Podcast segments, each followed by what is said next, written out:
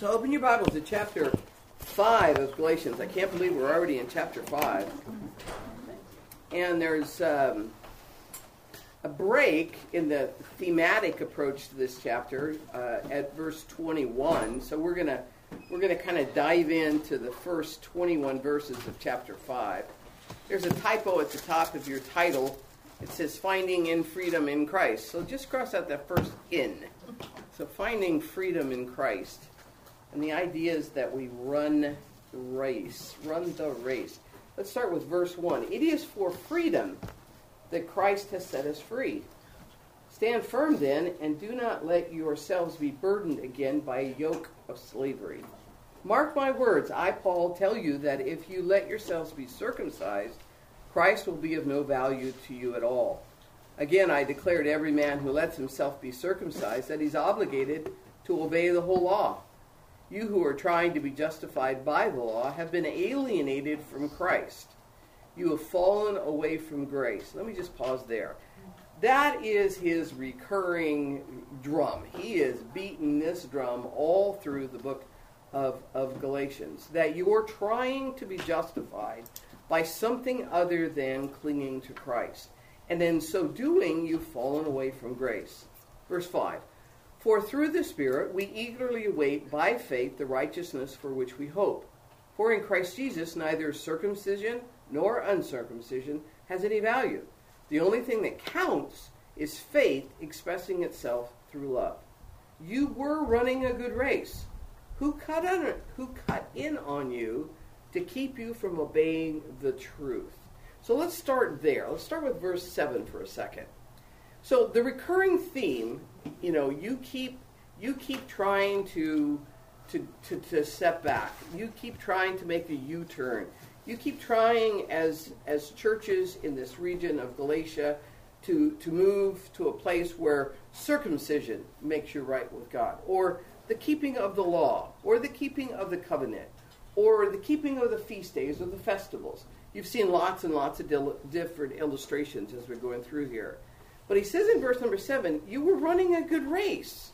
So who cut in on you to keep you from obeying the truth?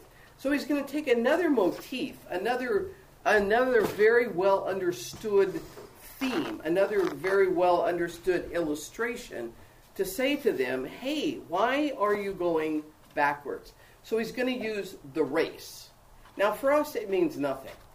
The Olympics come around every now and then. We're pretty excited about the Olympics while they're here. If it's the Winter Olympics, great. If it's the Summer Olympics, we're all into that. But in, during the ensuing years between there, who thinks of the Olympics? Not very many people. Running, I don't know. How many of you are runners? For fun, you go out and run. Two of you. Oh, great. Bless you. Have a good time. Um,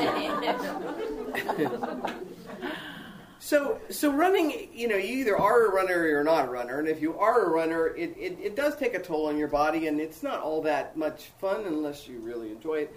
So, running is one of those things that not not everyone would choose. But in that culture, Paul making a reference to this running, uh, I wanted to take, take, a minute and talk about it. It has a, a really uh, clear spiritual application, but first, let me tell you what he's referring to. So in the in the time of the ancient Greeks, particularly 775 or so to 724, uh, uh, about about 50 years, they had the ancient games. Now our Olympics are are pitted against that. They're a reflection of that. But back then there was only one event for the first 15 16 years. There was just one event, and it was a race. And it was not a very long race. It was one length of the stadium. Um, and and during that time period, uh, that particular Olympic, it was held in the town of Olympia uh, in Greece, that, that became a really big deal. The, the various villages and the towns around that, that area of Greece would send their champion. So somebody that was a really good runner in their city for, for up to a, a minimum, rather, of 10 months, usually more than that, a year or more, they would train. And the, and the, and the little village would would support them. They didn't have to work during that period of time. They just ran. And and what happened is when they represented the city, if they won, now the, the winner no longer has to pay taxes the rest of his life. He gets all kinds of, you know, really nice things in his little city. And the city itself becomes very well known. So it wasn't a minor matter. Those Olympic runners were representing their city and themselves, and there was a, a really good benefit should they win. They, they threw huge benefit, uh, kind of like banquets for them. They wore um, uh, crowns that were made of olive leaves, which you see in the motif of the Olympics even till today. Um, things were thrown in their path, flowers and so on, and and the event became emblematic of of a race when they the race rather became emblematic of a of a, of a truth. So at the finish line there was a raised platform and a judge sat on that raised platform. And so the runners ran and he was able to make the determination of who the winner was. Now the winner got all the prizes. The losers didn't get beaten. They didn't get, you know, nothing bad happened to them. But now they got to go home to their village, and instead of the notoriety and the specialness of, of them winning, they're just a, also ran. There was nothing nothing good that happened, and so there became associated with this Olympic whatever an understanding of a judgment of some kind. Paul uses that imagery in a very rich way. So I want to show you a couple of passages. Go to 1 Corinthians chapter 9 first. 1 Corinthians chapter 9. Paul loves this picture of this particular race. And there were other races that, that came along. The, the races in Corinth were, were similar. But he, he takes this, this, this motif, if you will, out of, and, and uses it for a spiritual truth. So let's look at 1 Corinthians 9 first. 1 Corinthians 9, verses 24 and uh, 25. Do you not know that in a race all the runners run, but only one gets the prize? Run in such a way as to get the prize. Everyone who competes in the games goes into strict training. They do it to get a crown that will not last, but we do it to get a crown that will last forever. Therefore, I don't run like somebody running aimlessly. I do not fight like a boxer beating the air. No, I strike a blow to my body and make it my slave, so that I have, uh, so that after I have preached to others, I myself will not be disqualified for the prize. Now he's starting to to, to give some some indicators of a very important truth. So in this particular passage, he said, "Well, we all run, we all have the potential to get the prize, and that prize is a crown." So hold that thought. So then go to uh, 2 Corinthians chapter 5. And remember, he wrote letters to Corinth, probably four or five of them. We only have two of them. But in 2 Corinthians, the second of the two letters that we have, in chapter 5, verse number 10, he's going to he's going to pick up this same idea. He says, "For we we must all appear before the judgment seat of Christ." He's referencing this judgment seat at the finish line of the race.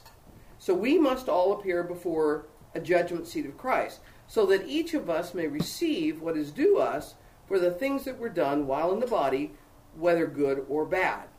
Now go back to 1 Corinthians chapter 3 and finish off this, this truth. 1 Corinthians chapter 3, verse 12. Well, let me, let me back up to verse 10. He says, by, by the grace God has given me, I laid a foundation as a wise builder, and someone else is building on it, but each one should build with care.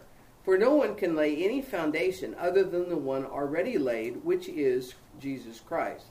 If anyone builds on this foundation using gold and silver and costly stones, wood, hay, or straw, their work will be shown for what it is, because the day will bring it to light. It will be revealed with fire and the fire will test the quality of each person's work.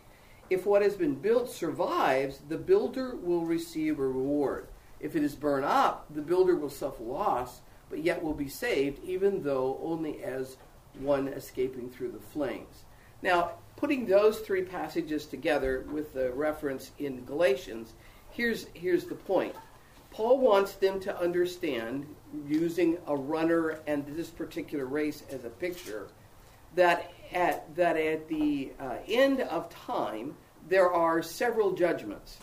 There is the great white throne judgment, which is for all who do, who do not claim the name of Jesus. And that's very clear in the end of, of Revelation. But there is a judgment called the judgment seat of Christ. And when we went through the book of Revelation, we spent a lot of time talking about that particular judgment because that judgment is for believers. It happens during the time that the tribulation is going on on the earth. You and I, those of us that know the name of Jesus as our Lord and Savior, we are in heaven. There is going to be the marriage supper of the Lamb. And prior to the marriage supper of the Lamb, there is a judgment. Now, what is being judged at the judgment seat of Christ? If you say, well, our sin, you do not understand your theology. Where was your sin judged? Marcia, where was your sin judged? On the cross. Amen, sister. Preach it. Say it a little louder. Yes. It was judged on the cross. Christ took on uh, on himself our our sin, and our sin was judged. And when he declared it is finished, what was finished? The judgment. Done. Finished. There was a covering that went over your sin. The blood of Jesus Christ provided that covering. So at the judgment seat of Christ, it cannot be a judgment of our sin. That's already been done. So what is being judged at the judgment seat of Christ? What's being judged is our work since the time of our salvation. That which we do in, in response to what Christ has done for us. So if you were saved yesterday, you had all morning to, a, to a, a, accrue some crowns, the Bible calls them. And there are various crowns for various activities. And the crowns then are, are awarded at the judgment seat of Christ. Now picture my race, picture the judge, picture the one who won. He gets the crown. Now, what happens to all the ones that don't get the crown? I made a point of telling you they were not beaten, nothing bad happened to them, but was there a sadness associated with that? Of course there was.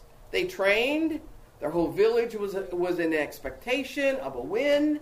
There was a sadness associated with, now I got nothing back to the judgment seat of Christ, God awards crowns based on, pardon me, what we do with our opportunities, our gifts, the time period that we have as believers. What do we do with those crowns? Accrue them? Hey, look at me. I got 12. You only got 9. You know, stick them up your arms, get them all up on your head, arrange them according to jewels. What are we going to do with those crowns? Lay them at the feet of Christ. Lay them at the feet of Christ. Because we have nothing else, no other way to show the deep, deep, deep appreciation for his, his act of salvation. So the accruing of the crowns is what is judged at the judgment seat of Christ. And Paul's using this whole picture of the Olympics to, to get that across. Y'all with me? Now, with that in mind, go back to Galatians chapter 5 and look, look at the start of our, our, our section here. He says in verse number 7, in just another way to get after them, you were, past tense, running a good race. So who cut in on you to keep you from obeying the truth? Who, who darted in front of you and, and got you so you, you couldn't win, so you couldn't accrue, so you couldn't get the crown? That kind of persuasion does not come from the one who calls you. He makes a little side note a little yeast works through the whole batch of dough. I am confident in the Lord that you will take no other view. The one is, who is throwing you into confusion, whoever that may be, will have to pay the penalty. Brothers and sisters, if I am still preaching circumcision, why am I still being persecuted? In that case, the offense of the cross has been abolished. Why do people hate me? if we're just going to uh, rely on the Jewish way, as for those agitators, I wish they would go the whole way and emasculate themselves. Paul, Paul, Paul makes some sarcastic, nasty kind of little comments here all the way through our, our passage. What he's trying to do is emphasize once again that there is a freedom in Christ that comes not by um, a, a, a a sense of keeping the law, a sense of keeping the covenant, a sense of, of relying on our circumcision or our feast days, but on Christ. And so he says in verse number one, just to repeat it, it is for freedom that Christ has set us free. Do not let yourselves be burdened again by a yoke of slavery, slavery to the old ways. Now, what are we free from? Now, I want us to look at a passage in Luke chapter 4. Jesus is going to quote an Old Testament passage. They're going to hand him a scroll in Luke chapter 4, and he, he is allowed to read the scroll. When he reads the scroll, it happens to be a passage in Isaiah. So in Luke chapter 4, look at verse 17. Luke 4 17. I get to chapter 4, that would be helpful. There we go. 417.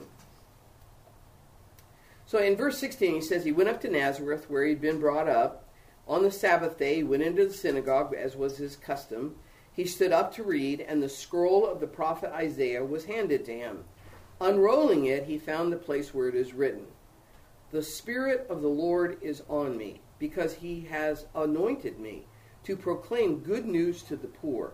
He has sent me to proclaim freedom for the prisoners and recovery of sight for the blind, to set the oppressed free, to proclaim the year of the Lord's favor.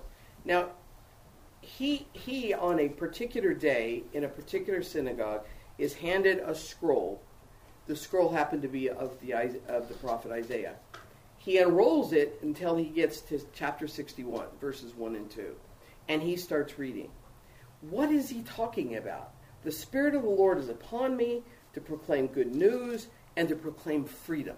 Now, if you were a Jew at that time and you are living under the oppression of the Roman rule, when you saw him read that scroll, aha, finally we're going to throw off the Romans and we're going to get our freedom. Is that the freedom Jesus was referring to? No. When he came in the Sunday before he was crucified, we call it Palm Sunday. How did they treat him? How did they treat Jesus? As if he were a what? A king. Hosanna. They were laying, laying their coats down, they were laying palm fronds down. They were as if a conquering hero were coming into Jerusalem because here he is, and now we're going to get rid of these nasty Romans. When he, when he read this passage in Isaiah, they they're thinking the same thing. Aha! Now we get to get out of the rule. With the the Jewish people get to back back to owning their land, back to owning their own destiny. And he's not talking about that. He is talking about a different kind of freedom. And I and I put three things down. First off, Paul's trying to use this this reference to this passage to, to teach these people we are free from the law's system, the oppressive system. We don't have to keep the law anymore. Now, guys, if you've gotten nothing out of the book of Galatians, you should have gotten that, that message that the law and the constraints of the law are not on the believer. The believer who has put their trust in Jesus Christ is free from the, the constraints of the law. Be careful not to think that that's free, free, free, free, free. And I'll get to that in a moment. The second thing that we're free from is we are free from the penalty of sin. Romans 8. Go to Romans chapter 8. Go left a couple of books in Romans chapter 8, verse 1. It's the very first book in the Bible that I, or the very first verse in the Bible that I ever memorized. And I, I think I've told you, I memorized it while I was working in a cash register in a hardware store. And I had little cards, and I'd sit them up on my cash register. And as I was checking people out of this hardware store, I would go, Therefore, there, there is now no condemnation to them which are on Christ, Jesus, who walk not after the flesh, but after the Spirit, blah, blah, blah.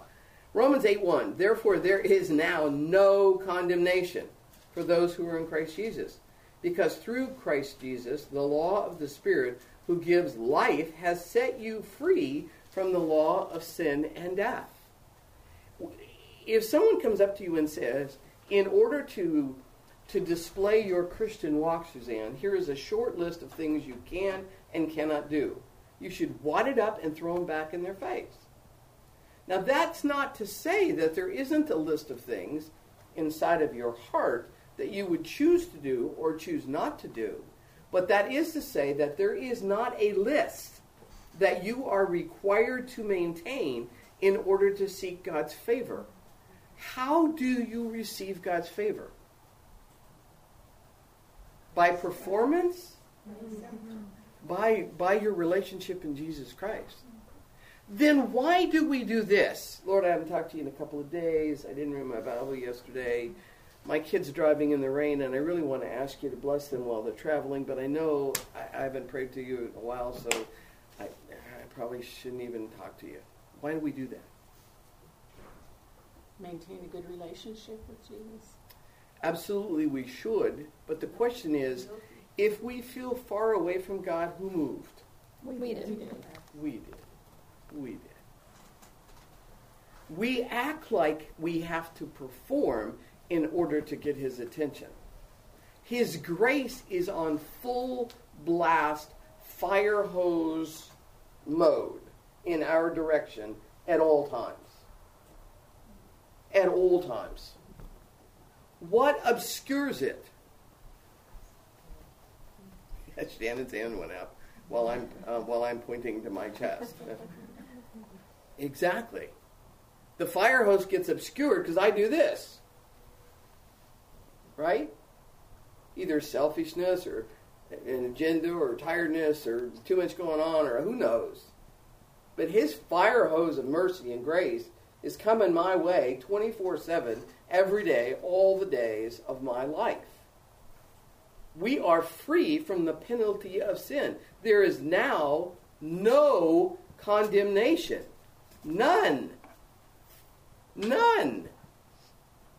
I have a friend who, who, when we have these conversations, will say to me, Yeah, but when I get to heaven, I'm not even getting off the floor. I said, I understand that. I, I, I get the I'm not moving. I mean, the, the, the, the song, you know, will I will I stand and raise and or will I, you know, I, yeah, I'm down there too. But at some point, it's going to dawn on us why we're there at all. It is the grace of God that sets us free from the penalty of sin. It's also the grace of God that sets us free from the power of sin. Look at Romans 6. You're in Romans 8. Look at Romans 6. 624, although I think that's the wrong passage. I think there is not a 24. Yeah, there is not a It 24. says 23. It should be 23, you're right. 623 is the one we want. For the wages of sin is death, but the gift of God is eternal life in Christ Jesus our Lord. The gift of God is eternal life. The power of sin. We've been set free. Look at verse 22. But now you've been set free from sin and have become instead slaves of God. The benefit you reap leads to holiness, and the result is eternal life. Look, we are called to freedom. We are not under bondage, not to, to, not to the law, not to the penalty of sin, not to the power of sin. In John chapter 8, verse 36, it says that the truth has set us free. When, when you, whatever the circumstances of your salvation were, when you heard the truth, when someone in some way got God's word into your heart and you recognized the truth of it and you accepted it and put Christ on the throne of your heart, there was there was a sense in which you were utterly and totally set free. But it's a paradox. Free, yeah, but now, instead of being a slave to sin, a slave to my own appetites, a slave to my own inclinations, now what God wants is for me to be a slave for Him, to Him, about Him. In, in our passage in Galatians chapter 5, look at, look at verse 13. He's, he's sauntering into this concept. He says, You, my brothers and sisters, were called to be free, but do not use your freedom to indulge the flesh. Rather, serve one another humbly in love. For the entire law is fulfilled in keeping this one commandment love your neighbor as yourself. If you bite and devour each other, watch out, or you will be destroyed by each other. So I say, walk by the flesh, and you will not gratify the desires of the flesh. Or walk by the Spirit, rather, and you will not gratify the, the desires of the flesh. There is a sense in which freedom for the believer becomes a kind of bondage a kind of a kind of slavery, a kind of willingness to choose to not serve self, but to serve Christ. In Exodus chapter 21, he's talking about how the Jews were to treat their slaves. And among the things they were to do to the slaves is they took their slaves to the doorpost of a house. And they took the ear of the slave and they kind of shoved it up against the doorpost. And they took an owl, A W L, owl. Am I pronouncing that correctly? I think. Anyway, like, like, like a punch, a metal punch.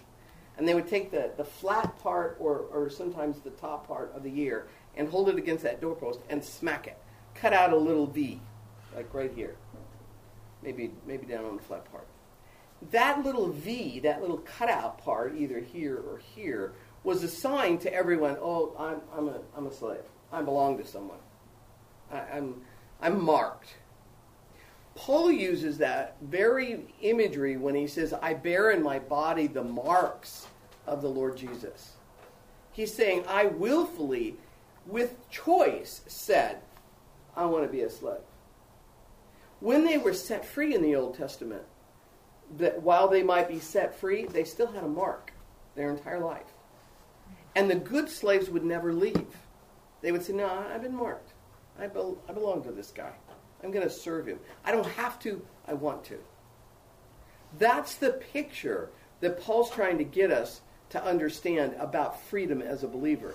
Yes, I am free. We do not have to be circumcised. We do not have to eat certain things or not eat certain things. We don't have to honor the feast or festival days. We don't have to do the, the, the sacrificial system, which would have driven us all crazy anyway, but we don't have to do it. Yippee! You get to do anything we want.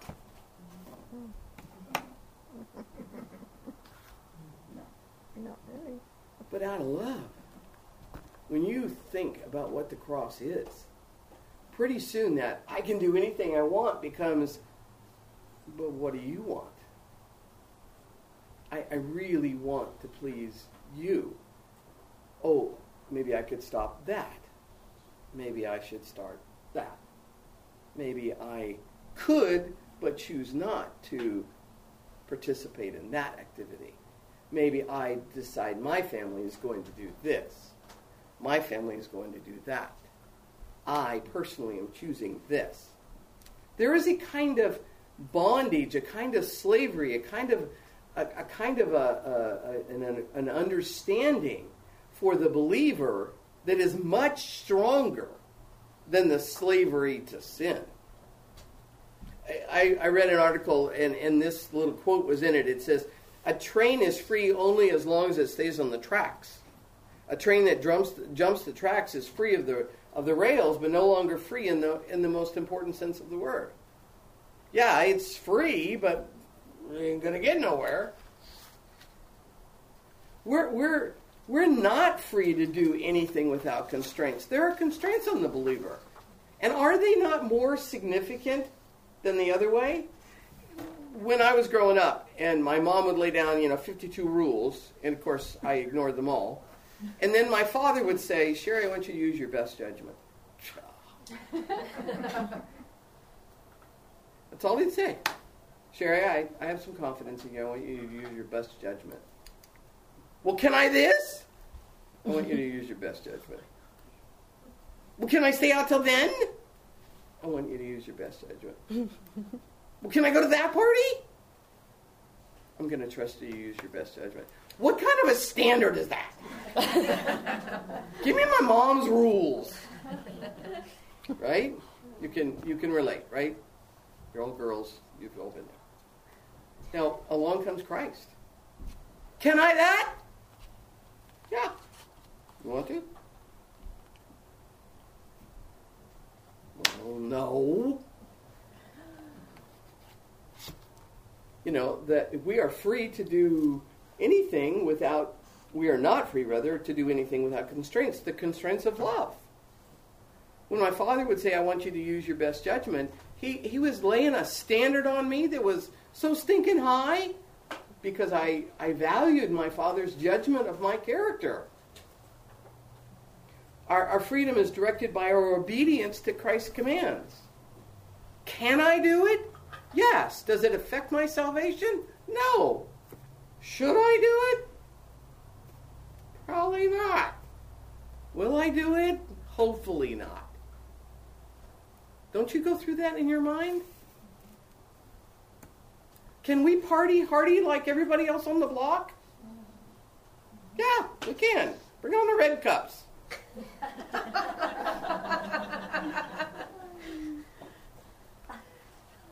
so what happens? You have a relationship with Christ? You remember that? You have a testimony? You've worked in your neighborhood to, to maintain that testimony? You've tried to live Christ high in your life? Would you throw it all away for a stinking red cup? Probably not. We're only free when we ignore uh, the lies and, and deceptions of, of Christ. I mean, of Satan. He comes along and goes, What's the big deal? Everybody else is doing it. Yeah, they are, whatever it is. But there's a standard in our heart caused by the love and mercy of Christ that sets an awful high bar. And that is our conscience that says, mm, maybe not. Maybe not. We're free to live within the structure of how God made us. We are free when we live life as God intended it to be. Sure. But that freedom has a kind of, of connectiveness to it. The closer we conform to the true image of Jesus or of God, Jesus Christ, the freer we become. The farther we drift from it, the more our freedom shrinks. When we're snugged up close to Christ, when we're living a life that brings joy to Him because it honors Him in our choices and, and so on, there is a, an enormous sense of freedom. I can do that. No thanks. I can participate. No thanks. We used to, yeah, but I don't anymore. Thanks. Don't need to. My freedom in Christ is of such great value that the other things just don't have that, that same value. Now, what he does say, Martin Luther, great old, you know, uh, not Martin Luther King, but the real Martin Luther, he says a Christian man is the most free Lord of all and subject to none. And he went on to say, a Christian man is the most dutiful servant of all and subject to everyone. That's the dichotomy. That's, that's the truth of the, Christmas, uh, the Christian walk. We are not encumbered, but we are some of the most encumbered people in the world. And we are encumbered by love. I could do X, but it would ruin my testimony with Marcia, and so I choose not to. I could, but I choose not. I am free. It does not affect my standing with God. It does not affect my walk. It does affect my walk. It does not affect my standing with God. I could, but out of great love and respect for my testimony and, and who Christ is, I, I choose not to. Verse verse uh, uh, 19 uh, starts uh, the, this passage, gets us going to the, next section. Um, let me let me just say this. He says, "Walk by the Spirit" in verse 16, and you will not gratify the desires of the flesh. Whether um, you believe we're a tripart being, which means we have three parts, body, soul, and spirit, or just two parts, which is body and spirit, it doesn't really matter. The, the truth of the matter is there is a war at, at, at, at, at bay, or there is a war within my heart. There's the flesh and there's the spirit. And the old, uh, the old Indian stories, you know, talks about who wins, and it's the one you feed. If you feed the flesh, then the flesh reigns. And we all know what that period of time looks like, right? Whether it's a short period of time or a long time. We, we know what that looks like. But when you feed the spirit, then the flesh loses. And, and the spirit the spirit reigns. Everything is permissible, but not everything is beneficial. Right out of 1 Corinthians 10, we looked at that before. Nobody should seek his own good, but the good of others, which gets us to this part about the works of the flesh. For the flesh desires what's contrary to the spirit, and the spirit what is contrary to the flesh. They're in conflict with each other so that you are not to do whatever you want. But, but if you are led by the Spirit, you're not under the law. The, the, the truth of the matter is, is that there is a war at, at range in us. And it's the works of the flesh that want to have their, have their way. Now, it's really easy, and, and, and certainly in our culture, to look around and go, but yeah, I'm not as bad as Cami. I don't know if you know Cami. She's right here. And, and, and, and she's pretty bad. I, I chose her because that is the opposite. but we do that. We go, well, you know, I'm not as bad as her. I'm not doing that. You know, but but we're not we're not participating in that. But I occasionally do this other thing. I'm not as bad as. I think in part that's why we have this list that's coming up in in this next part of the of the of the book of uh, Galatians. He wants us to see the range, the wide range of the works of the flesh, so that we don't start comparing ourselves to Cami and think we're turning up good. Look at verse 19. He says the acts of the flesh are obvious, and then he starts with the with the you know the two by four, sexual immorality, and then there's impurity, and then there's debauchery, and then there's idolatry, and then there's witchcraft, and then there's hatred, and then there's discord, then there's jealousy, then there's fits of rage, then there's selfish ambition, then there's dissensions, then there's factions, then there's envy, then there's drunkenness, then there's orgies, and and the like. Now, did you find anything in there that might have, you know, been in the range of your life, at least occasionally? I mean, that's his point. You can't point to somebody else and go, but I'm not as bad as Gannon. Because he, he lays out this list sexual immorality. In, in our Bible, sexual immorality is a, is a general term that just you know covers it all. The, there are other terms in our Bible for specific things, like adultery. Adultery is when a married person has sex with someone that isn't their spouse. But then there's fornication, which is just two people who are not married to each other that have sexual relationships. Then he throws in uncleanness. That's another term. That's any kind of evil thoughts or actions. Remember, uh, Jesus was talking to the Pharisees one time, and they were bragging about how they don't do that and they don't do that, and you know they don't do that. And he said, "Yeah, but if you do it in your heart, you just do it in your mind. Don't tell me you don't do things in your mind. Think about things, participate in ideas, uh, you know, come, come up with a thought. That uncleanness would char- characterize all of that. Lasciviousness, that's a word we don't use in our culture anymore, but that's any kind of sexual interest that's the opposite of purity. Women and pornography is a growing, nasty uh, disease in our culture. We always think that's the guys that have that problem. No. It is a huge issue. Would you be surprised to know that statistics like 50% of all the people who work in churches have problems with pornography? It is a huge issue because we can grab those things that we all have in our pocket and we can be transported anywhere we want to be in a nanosecond. That's lasciviousness. So, yeah, okay, we're, we're pointing at Cami, and she's really bad because she's, I don't know, up there with the whatever. But, but just, keep, just in that one area, we've got this, and then we've got that, and then we've got this, and then we've got that, and then we got the all encompassing anywhere your brain goes that's not supposed to be, where it's gone. Okay, I'm not going to have a hand raising, but.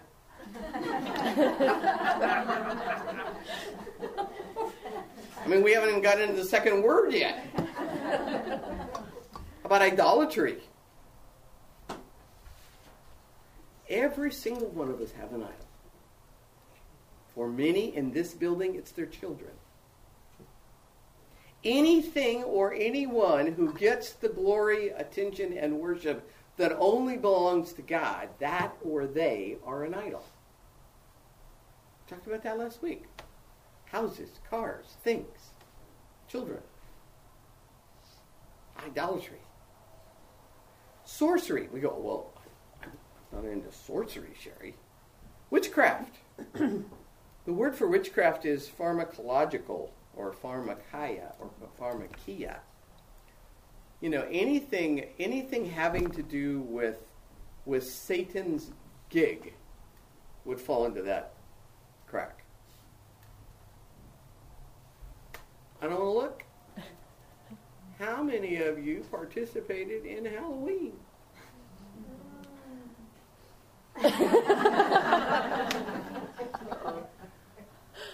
I, I'm being funny, and I'm certain that the vast majority of you had no connection whatsoever to, with evil spirits.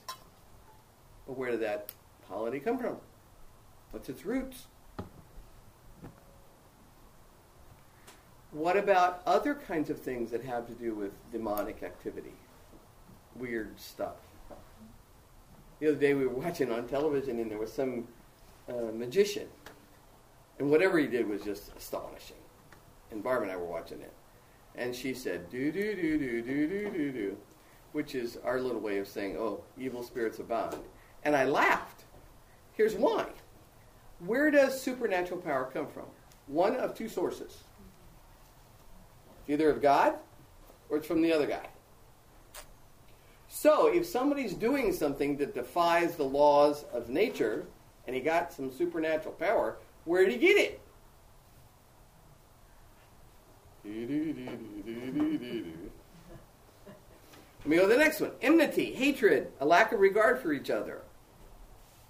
Get on the freeway and watch that.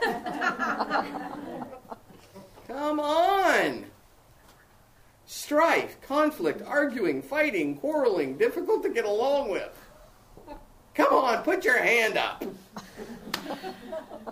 Jealousy, resenting a rival, a sister, a brother, a neighbor, a friend at church, striving to excel at the expense of somebody else. Every corporate office in America has got that problem. Fits of anger. This is that determined and lasting anger. It's the one that says, We do not want Uncle Frank at our table at Thanksgiving. he blew it. I'm back on Uncle Frank. I was, I was on him last year. Rivalries. The intention to hurt someone either physically or emotionally. Oh, women are so good at this. Sneaky little ways. Dissensions, the act of, of stirring up strife. Divisions. This is, this is in reference to, specifically, this term, to causing divisions in a religious community. So a church. Are there not factions? Asins? Themins? You know? Um, anytime we choose up sides, we're, we're, we're, we're violating it. The works of the flesh are going on. Inclusion, that's our name. Whether we, whether we, we, we really, whether, whether or not our, our, our flesh is feeling good about including someone, when we include them, we override our flesh. And as women, we have we set the tone for all of that. What about envy? Feeling discontent or covetousness? Look at her. Look at her body. Look at her house. Look at her car. Look at her kids. No! Hey, your body and your house and your kids. If it needs a little improvement, fine. Do something to improve it. But, but we don't need to be comparing ourselves to each other. We need to be encouraging one another, building up one another. Um, I had a, a, young couple over for dinner last night. They have two little kids. One's uh, less than a year, and the other one's three. Oh my goodness. He's one of the pastors at our church. The kids were out of control.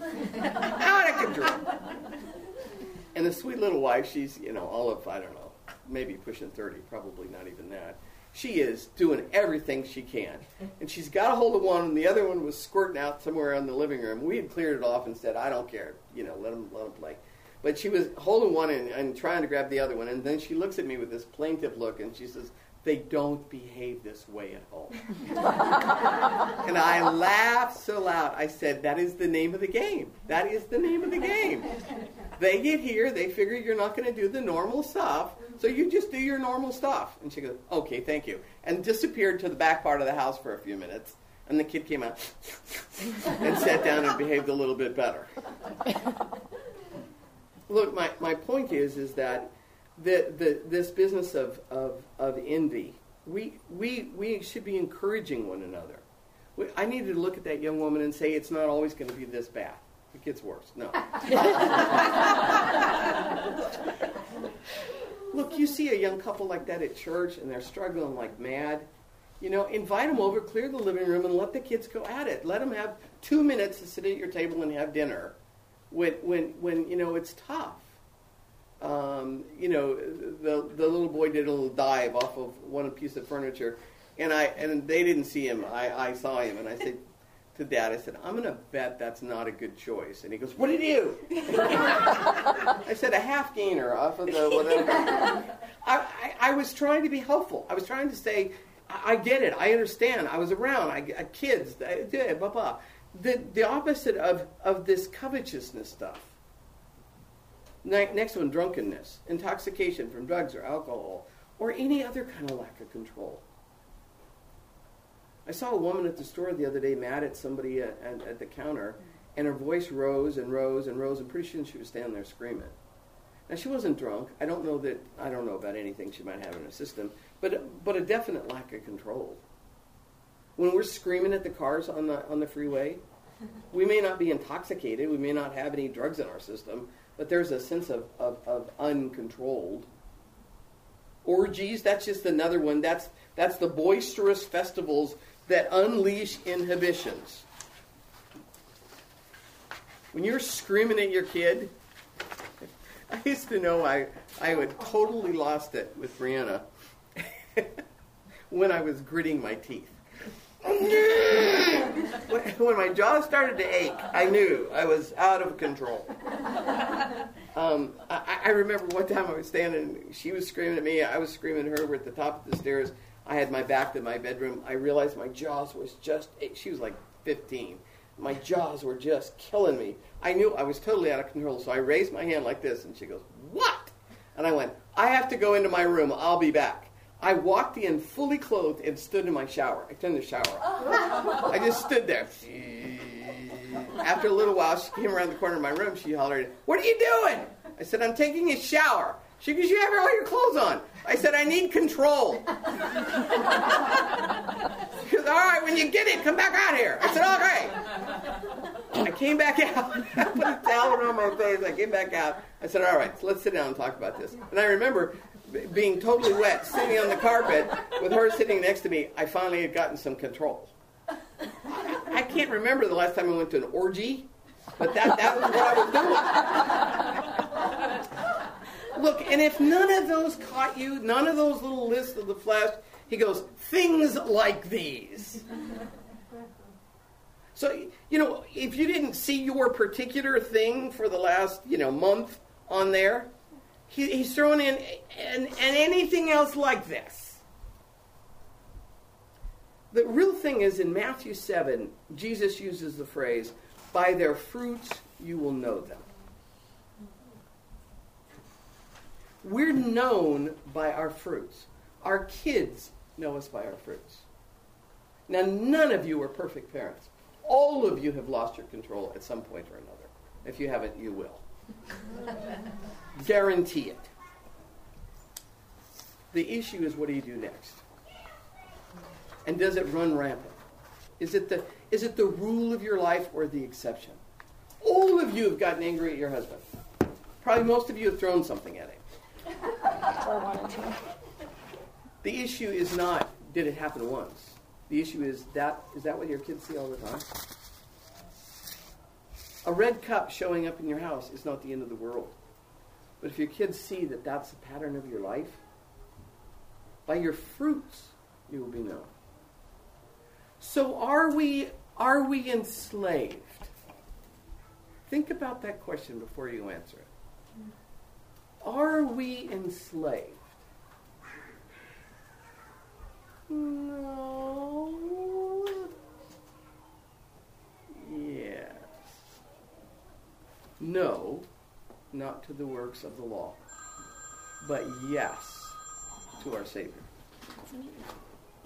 There is a kind of encumbrance that happens when you put your faith in Jesus Christ that is far more difficult to maintain than the rules your mom made. When your dad looks at you and says, use your best judgment, that's a far more difficult standard. The standard you and I have is not circumcision, no circumcision. Keep a feast day, don't keep a feast day. Offer a sacrifice, don't offer a sacrifice. It's far more difficult than that. It's live a life before our family, before our neighbors, before our, our communities, in such a way that they want our Savior. That's a pretty tough slavery. Father, we are consumed by this list of the works of the flesh, and we make fun of it, but there are so many ways on a regular, ongoing basis we fall short. But Father, we need a shorts in us. We need to repent. We need to come to you. We need to say this is wrong, and I don't want to do it again, and I'm going to take steps that not to be the pattern of my life. Because I do have a mark on my ear. I willingly look, went to the doorpost and said, chunk out a, a little section. I want to be known as a child of Christ. I want it to be known that, that you're my Savior. I want to live a life like that. High standard. Help me, Father. In Jesus' name, amen. amen.